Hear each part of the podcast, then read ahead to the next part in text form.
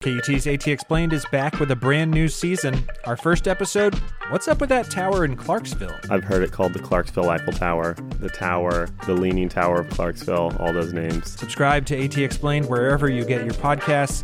And don't forget our next ATXplained live show at the Paramount Theater on April 3rd. Brand new stories told live on stage. Get your tickets at austintheater.org. Support for ATXplained Live comes from Meals on Wheels Central Texas and World Interiors.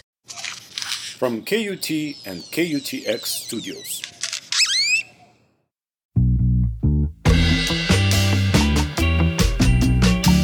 Hey there. You're listening to This Song, the podcast where artists talk about the songs that formed and transformed them. I'm your host, Elizabeth McQueen, and this week we'll be hearing from Thomas Ross Turner of Ghostland Observatory. But before we get started, I want to let you know about a podcast that I have really been enjoying. It's called Beyond and Back, and it's produced by Chrissy Tegerstrom, who is an artist and a creative consultant here in Austin, Texas. And she talks to artists about their creative process, inspiration, and their connection to the unknown.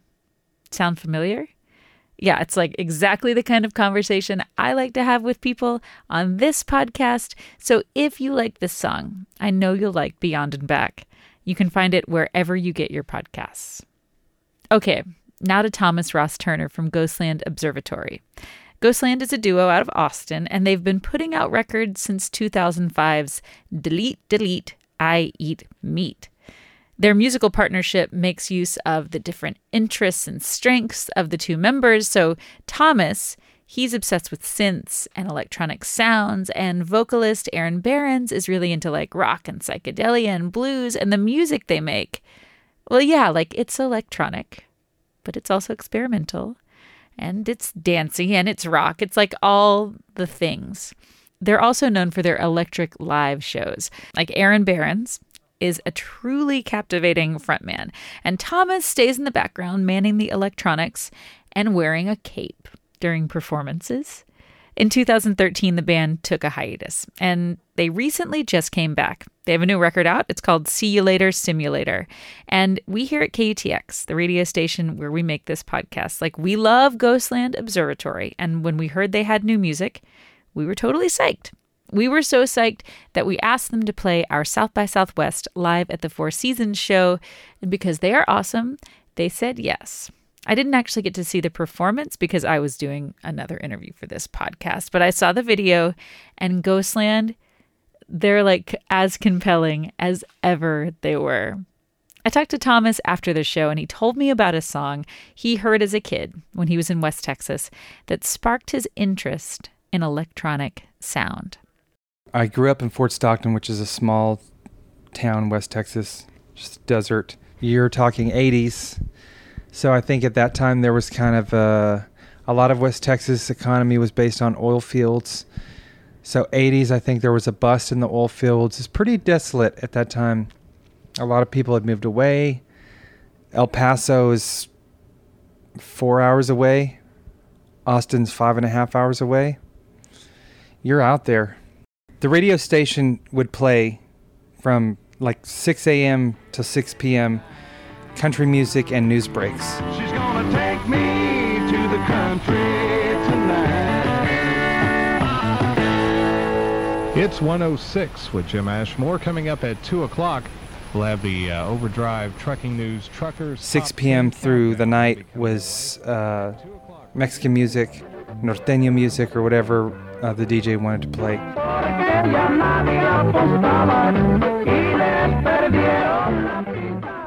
But I think maybe on Saturday afternoon or some kind of special time, you would get like maybe some DJ that would come in there and do his own thing or like play more of the top 40 things or maybe it was a this is Casey Kasem's, you know, whatever. I remember hearing that song, White Horse by Laid Back.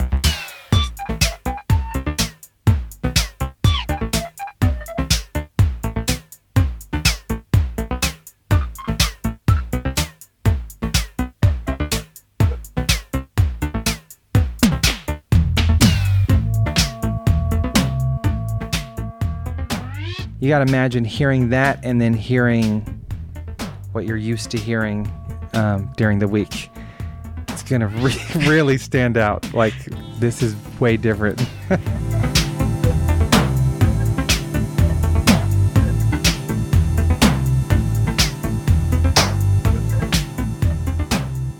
so not normal to hear those sounds coming out of the radio, but I guess that song peaked in popularity enough to where it was being played at some point during the day. And it was one of those things where I'd like hope to hear it the next week. You know, I'd be like, I hope it's still on there. It's such like in internet times. It was like where you would sit there by the radio station, Yeah. like like by the actual radio. Yeah. Like just, I hope I hear Yeah. this song. Yeah. Again, because there is no other way to do it. No, you're not going to just go play it 50 times because you want it instantly. It's like you had to wait a week. If you wanna ride, don't ride the white horse. If you wanna ride, don't ride the white horse. And did you have any interest in music, kind of at that time? Well, I've seen pictures of myself with like headphones on and like uh, little toy pianos. And then, like, I remember one time a friend of my mom's was like a DJ in college or something. So he had like a wall full of records and he had like a reel to reel and some kind of like a microphone and some basic equipment. And I remember like he showed me how to use the microphone and like record a cassette tape and like record effects or something. So I like recorded a whole tape with like you know effects, things like that. So I, I I was really into it. I mean, it'd keep me occupied for a while if I had access to it. But uh, I did not know that that was going to be, you know, I didn't know music was going to be so important to me. But I knew every time I heard electronic songs like that one, it it really stood out in my mind. Like you know what? I'm really interested to know, like, what is it about electronic sounds that you find really compelling? Not, I mean, was it just that it was different? I think the rhythm, the way the vocals sound, you know, when you hear whether it's a a rock or a country song or just a more traditional style of music, you know it's a guitar, you know it's a bass, drums. The vocals normally they prefer to be clear and and with elect- with electronic music like none of that applies. It's like the bass could be as wacky as you want it to be and the drums can be totally weird. the, you know, the there there doesn't have to be guitar. It can be like another synth, you know, and the vocals could be distorted or sound like a computer or whatever, and that's fine. so I think for a kid, that's that's at least for me, it was really neat to hear it like that. Like, like you can There's no rules basically. you could do whatever. I can remember how almost how things smelled and how things felt. Like it really was exciting to me. If you wanna ride, ride the white pony.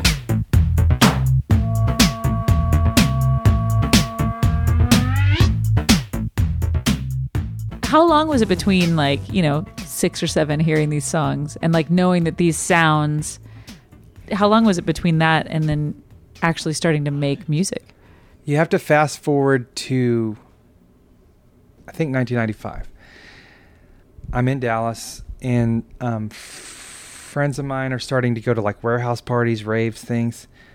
So like I go, and guess what's coming out of the speakers? Like just now it's like just straight electronic music, no hardly any vocals or anything. So I'm like, whoa.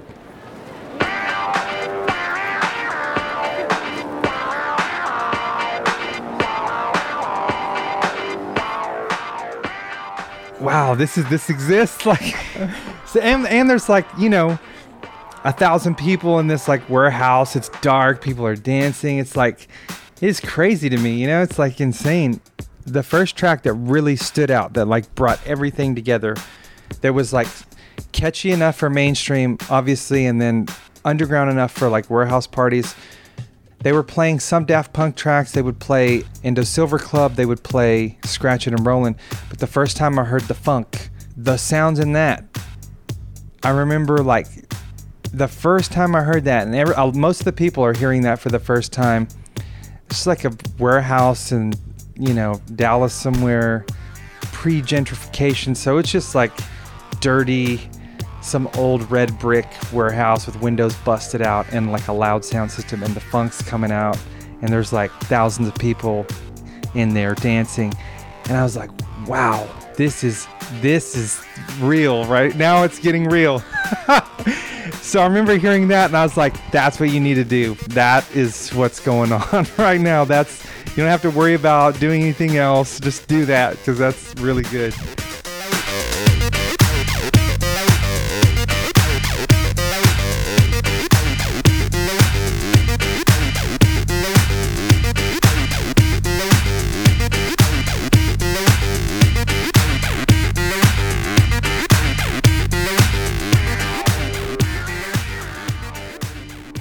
And so then did you go like get a synthesizer and an MPC and start to like I got I you know I did it I kind of did it the wrong way.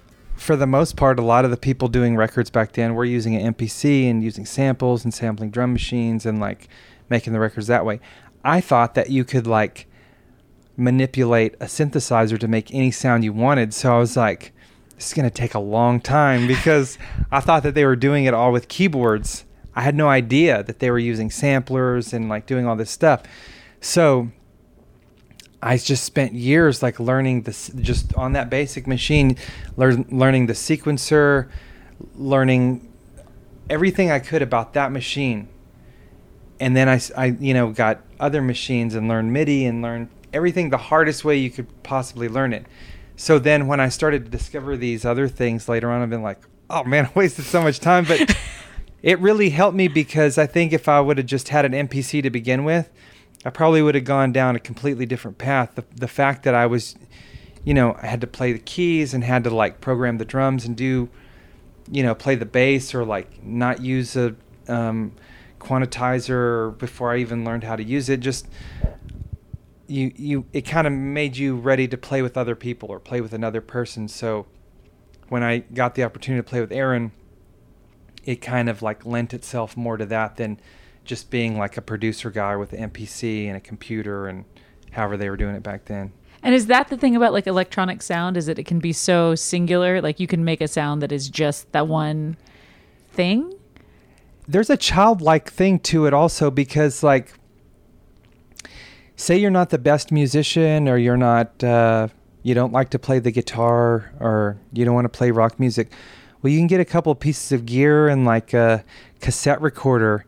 And if you put in enough time you might create some jam that's really cool that's kind of that's fun that you could get enjoyment from and show your friends and like people can enjoy you know? And i i think that's the the beauty of it. It's just like it's kind of a childlike exploration of sound you know? Yeah, because it can be like just like in order to really do it, you have to enjoy like kind of playing around. You have to- because that because in order to find sounds on Yeah. electronic instruments, Yeah. it can take a long time. for hours yeah you have to really have patience and really be into it or else you're just gonna like lose interest and not not want to mess with it that much a lot of people, uh, you know, their beef with electronic music is that it seems emotionless because it's made by machines or whatever.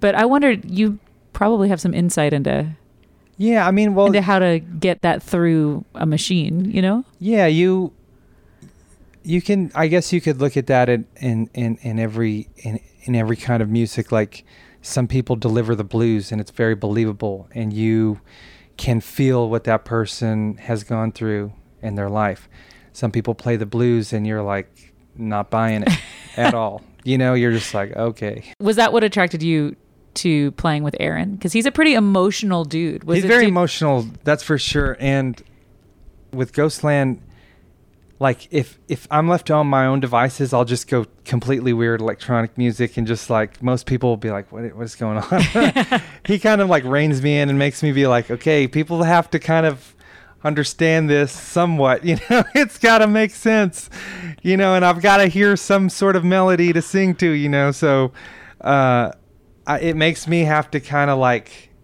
you know not be so selfish like because if i'm just stuck in a room with a bunch of keyboards and electronics i'll just stay in there and make weird music that, that you really that, like. that i like but most people probably wouldn't like yeah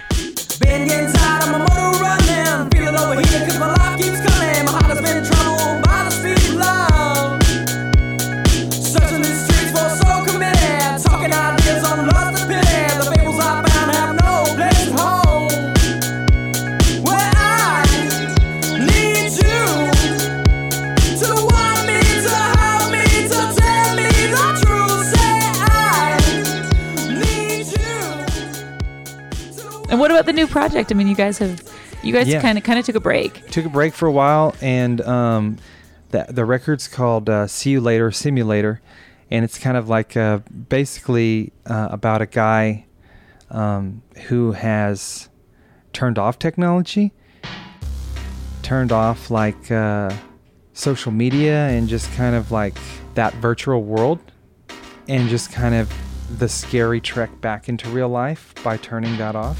So it's kind of uh, an interesting thing.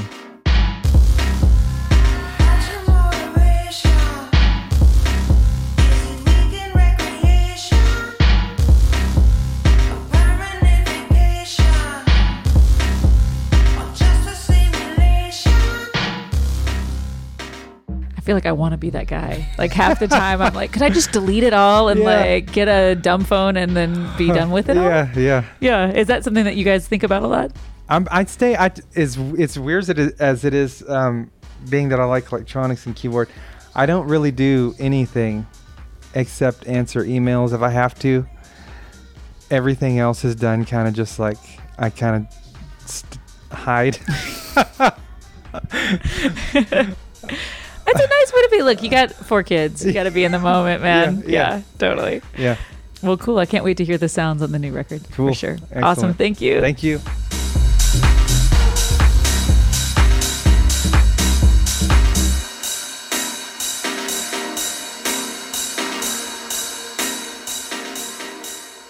And this is Permanent Vacation from Ghostland Observatory's new record, See You Later Simulator.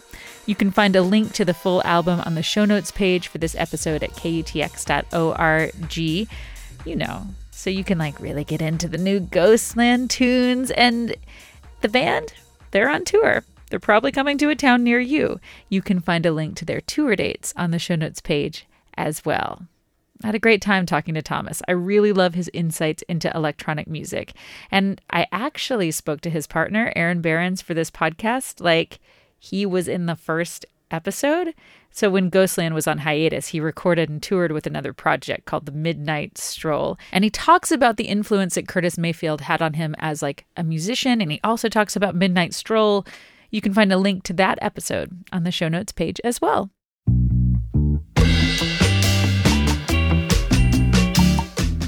And that's it. You've come to the end of another episode of This Song. This song is a production of KUTX 989 in Austin, Texas. This episode was produced by Art Levy and me, Elizabeth McQueen. Thanks to Deidre Gott and Peter Babb and Todd Callahan for all they do for this podcast. And yes, it's true. Our theme song is Mahout by Austin's own Hard Proof. Right on. Thanks for listening. Talk to you next time.